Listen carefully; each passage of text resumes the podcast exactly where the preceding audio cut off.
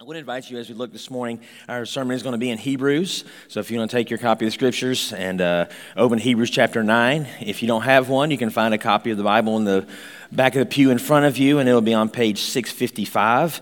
We invite you to join us there. We are going to be picking up our study in Hebrews chapter 9. And way of quick introduction this Hebrews 8 through 10, well, really the entire letter, but especially these three chapters, are really best studied and understood together um, because it's all an explanation of Jesus as the high priest in the Old Testament, replacing, and it's all kind of a, a common thought.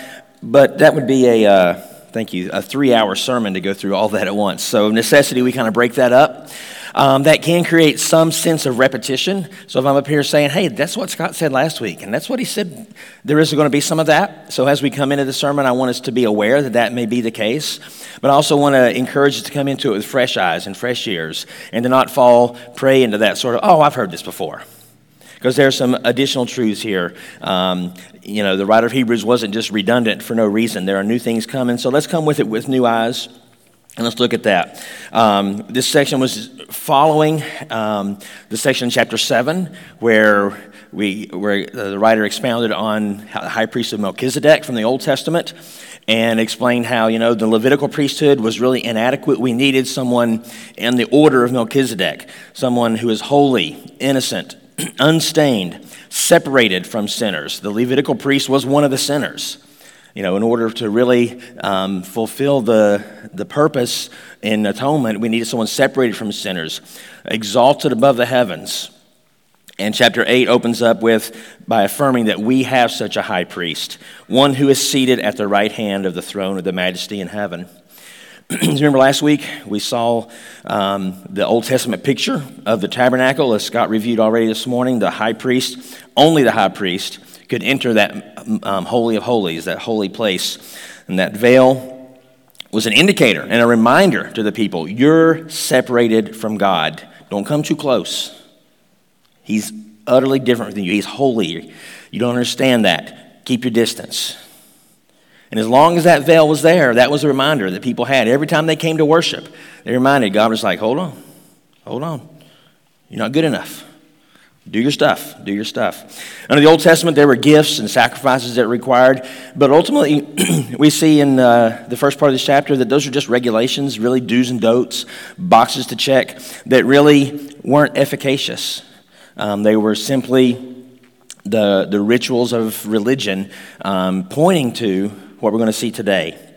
And uh, so we're going to read this passage together. We are going to um, skip verses 15 through 22 today. Lord willing, I will come back and uh, kick those verses and preach on those next week. Um, but I would invite you to go ahead and stand at this time and uh, read these passages with me together, starting in Hebrews 9, verse 11.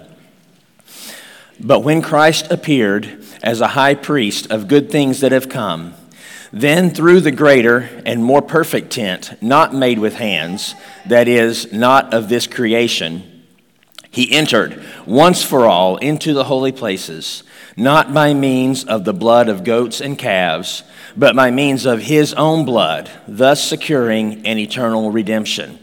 For if the blood of goats and bulls and the sprinkling of defiled persons with the ashes of a heifer sanctify for the purification of the flesh, how much more will the blood of Christ, who through the eternal Spirit offered himself without blemish to God, purify our conscience from dead works to serve the living God? Thus, it was necessary for the copies of the heavenly things to be purified with these rites, but the heavenly things themselves with better sacrifices than these. For Christ has entered not into holy places made with hands, which are copies of the true things, but into heaven itself, now to appear in the presence of God on our behalf. Nor was it to offer himself repeatedly, as the high priest enters the holy places every year with blood not his own, for then he would have had to suffer repeatedly since the foundation of the world. But as it is, he has appeared once for all at the end of the ages to put away sin by the sacrifice of himself. And just as it is appointed for man to die once, and after that comes judgment, so Christ, having been offered once to bear the sins of many, will appear a second time, not to deal with sin but to save those who are eagerly awaiting for him. Pray with me. God, we just ask you to bless this reading of your word. I ask that you would uh, speak your words through me this morning. Help us to understand these truths. Help us to give us a greater understanding of who you are and what you've done for us, and ultimately to be more conformed to the image of your Son. We pray in his name. Amen. Thank you. You may be seated. so we see here, I think the real thrust of the passage today is that as we the whole book of Hebrews talks about Jesus is better. Today we see him pictured as the better sacrifice. And ultimately, I think there's two specific ways that we see him pictured as better. And the first of those is the duration. You know, the Old Testament sacrifice was temporary. Every year you had to come back. The priest had to come back every year and offer this. But Christ's sacrifice was eternally effective. Only had to be once, once for all. We see verse 12. He entered once for all into the holy places. 25 and 6. It wasn't to offer himself repeatedly as the high priest enters the holy places every year. He has appeared once for all to put away sin. Verse 28 So Christ, having been offered once to bear the sins of many, we see it was eternally effective. And not only was it just eternally, it was eternally effective. Because the Old Testament, it really didn't take away sin. You know, you sort of check the boxes to renew your right standing with God, so to speak.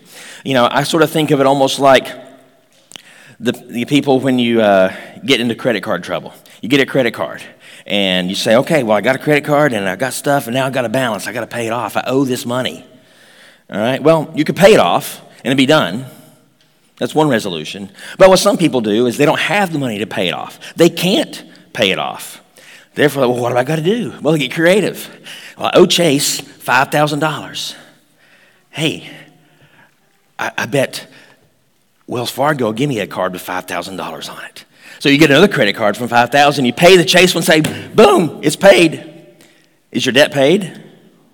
No. You still owe $5,000, right? You just sort of shuffled it around. You sort of, you know, made, you know, made it sort of right and put it off for another time. That bill's still going to come due, though.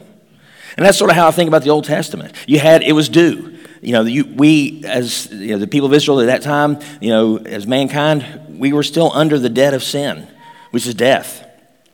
So as the priest would apply that blood of the animal, it was sort of a, you know, payment to sort of put it off.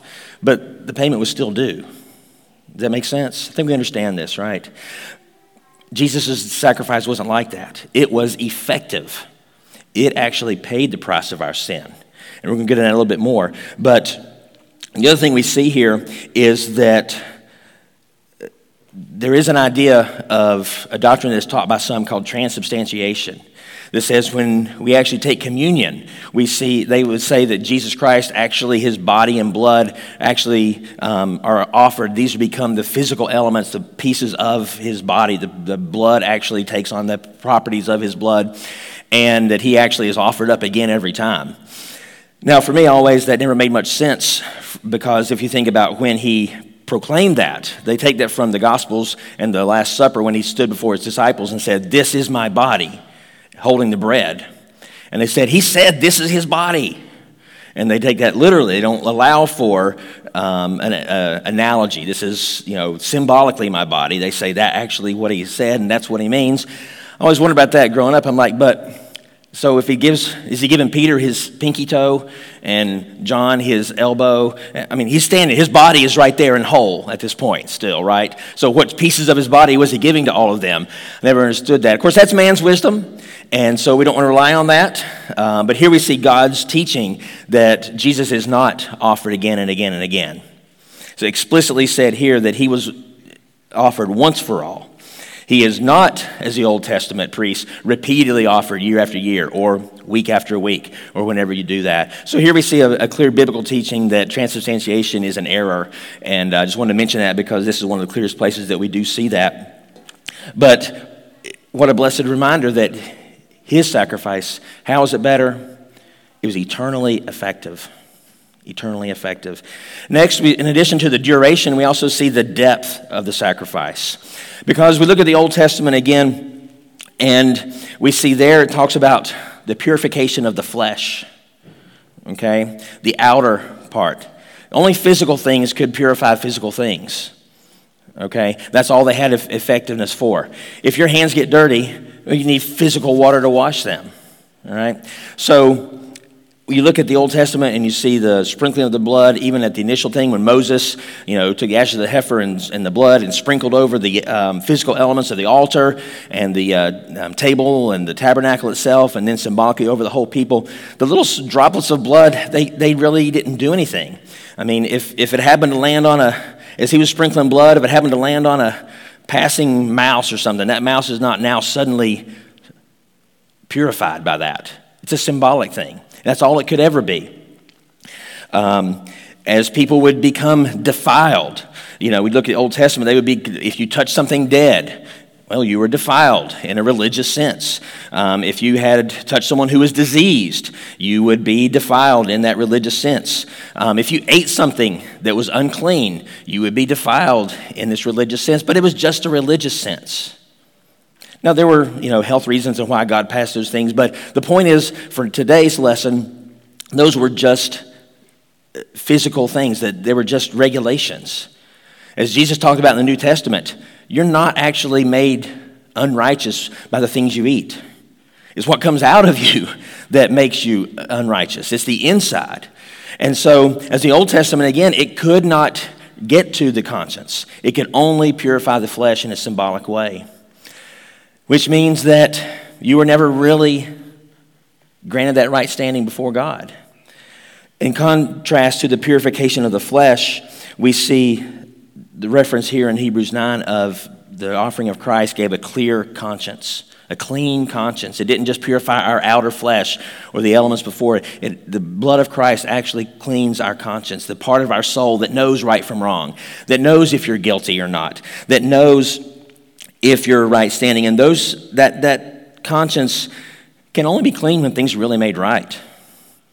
You know, it's sort of like if if you as a child think back or children here today, you get in trouble with your parents. Anybody ever? No, you haven't. Does anybody know somebody, maybe a sibling, who's gotten in trouble with a parent? Raise your hand. Come on, kids. Tell, you can tell on your siblings. You know a sibling who's gotten in trouble, right? Yeah.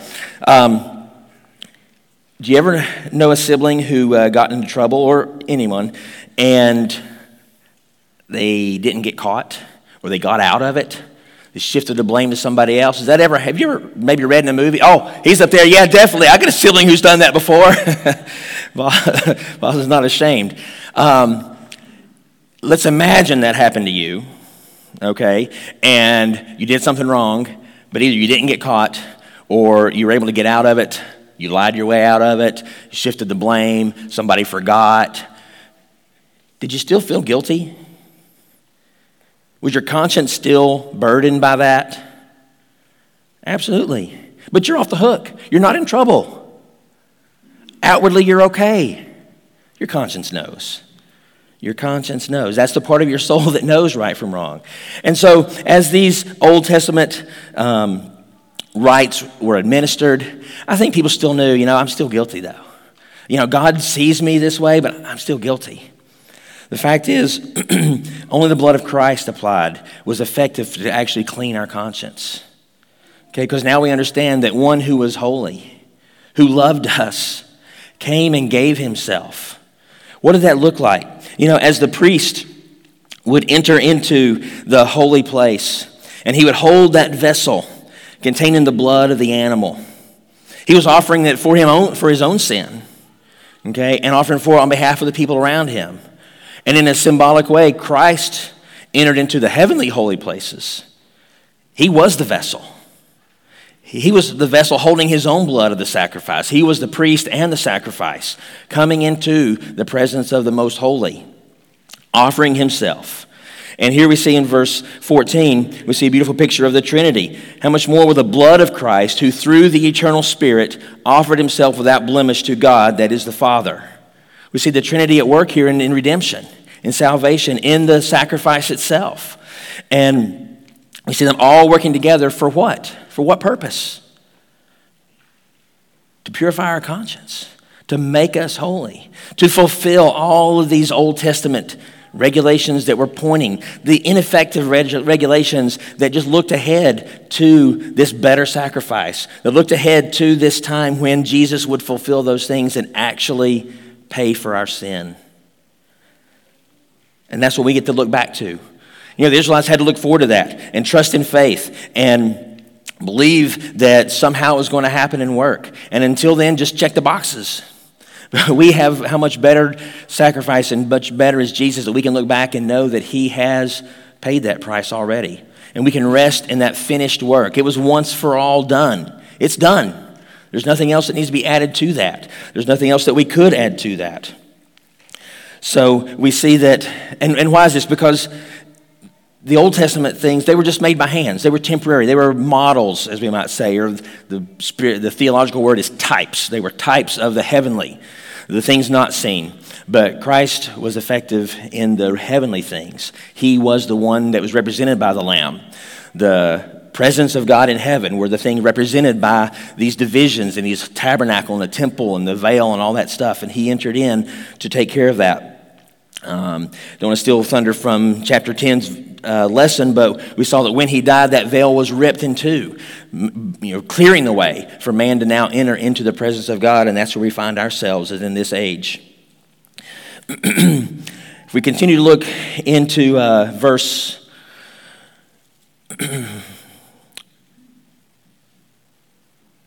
27.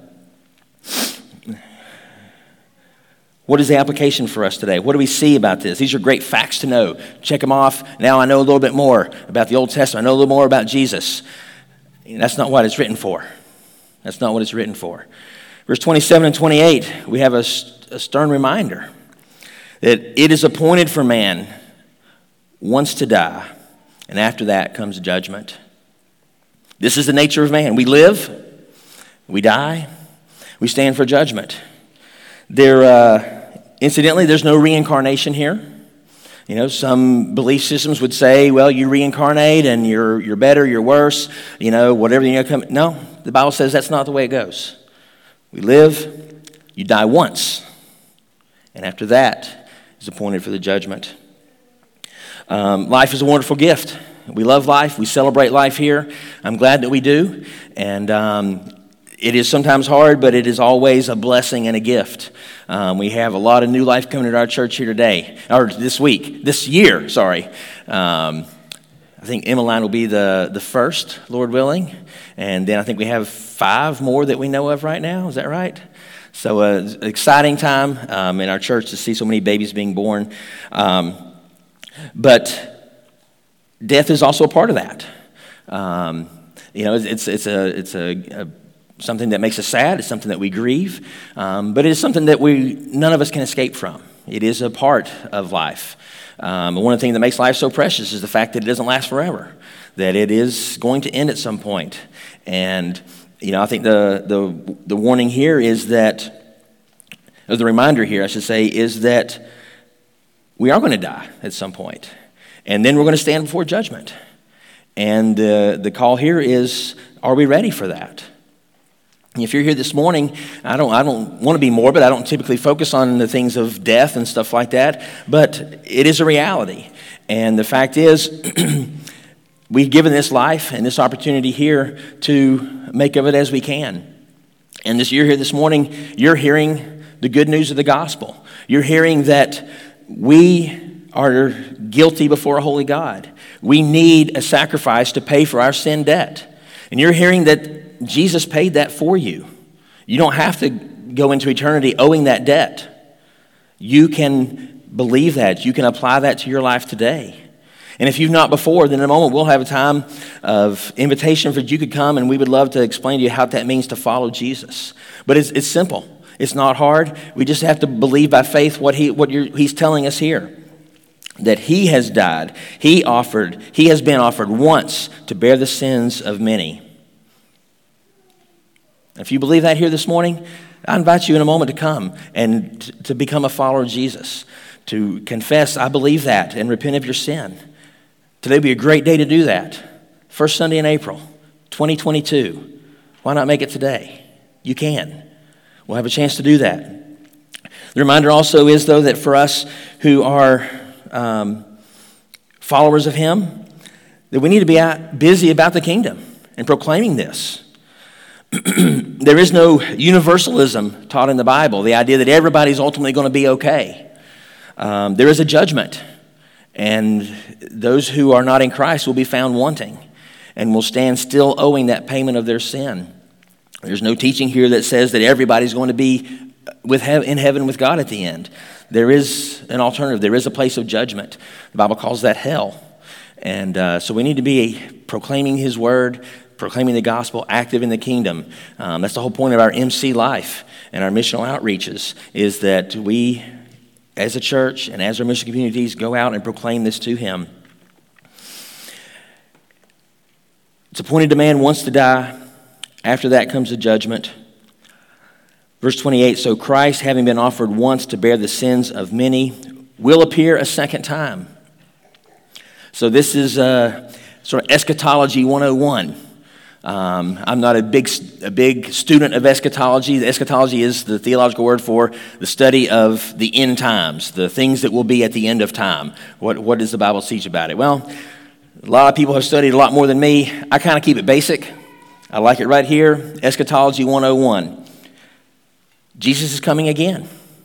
He came once to be the, uh, the sacrifice for sin, but he is coming again. And we need to be ready. I think all the eschatological positions can agree on those two things. Jesus is coming, and we need to be ready. Now, what does that readiness look like? He will appear not to deal with sin, but to save those who are eagerly awaiting for him. Eagerly waiting for him. What does that look like? You know, there was an event yesterday that took place that was really important to a lot of people, especially in the state of North Carolina. Um, anybody get the chance to watch the UNC Duke basketball game last night? A few of you did. I won't ask who was happy and who was sad. Um, but uh, there were people who were eagerly waiting for that. What did that look like? How would you have known if they were eagerly waiting? Well, they've been talking about it for many, many days, right? They've been telling other people about it. They've been thinking about it nonstop, right? Why? Because they were eagerly awaiting. Man, I can't wait for Saturday night. Man, it's going to be Coach K's last game. No, it won't. It's going to be a second to the last game. Well, we know now it was his last game. You know, important game. You know, all this, they're talking about it. Some people rearrange their schedule. Some people made big sacrifices to be there. Anybody know a guy named Eric Church, country singer? Anybody know that guy? Okay, he had a, con- he had a concert planned in Texas. He planned it months ago. This, he's on his concert tour right? Sold out, excuse me, sorry, sold out in the Coliseum in Texas for last night. Now, our man Eric Church, very successful country singer, born and raised in Granite Falls, North Carolina, not far from you guys. That's where he's from. And when the bracket turned out, and it turned out it was UNC Duke, he was eagerly awaiting that. How do I know? What, anybody know what he did? he canceled the sold out concert. This guy was eagerly awaiting this game. He sacrificed, he inconvenienced himself, he disappointed a bunch of people because of this game. He was eagerly awaiting it. It was important to him, it was all he could think about. He said, Heck with you guys in your tour. I want to see the game. The question is is that the attitude that we have towards the coming of Jesus? Are we eagerly awaiting it? Are we talking about it? Are we thinking about it? Are we sacrificing for it? To be ready for it? I just leave that question for you to consider this morning. Listen to these words again. So Christ, having been offered once to bear the sins of many, will appear a second time, not to deal with sin but to save those who are eagerly waiting for him. I pray we are waiting for him. And if not, let's get eager. Let's get excited about it. Let's recognize it is a big deal, way bigger than any basketball game that will be forgotten days, weeks, months, and years from now. It is a big deal. It will be the event of all humanity. It will be it. We should be eagerly looking forward to that.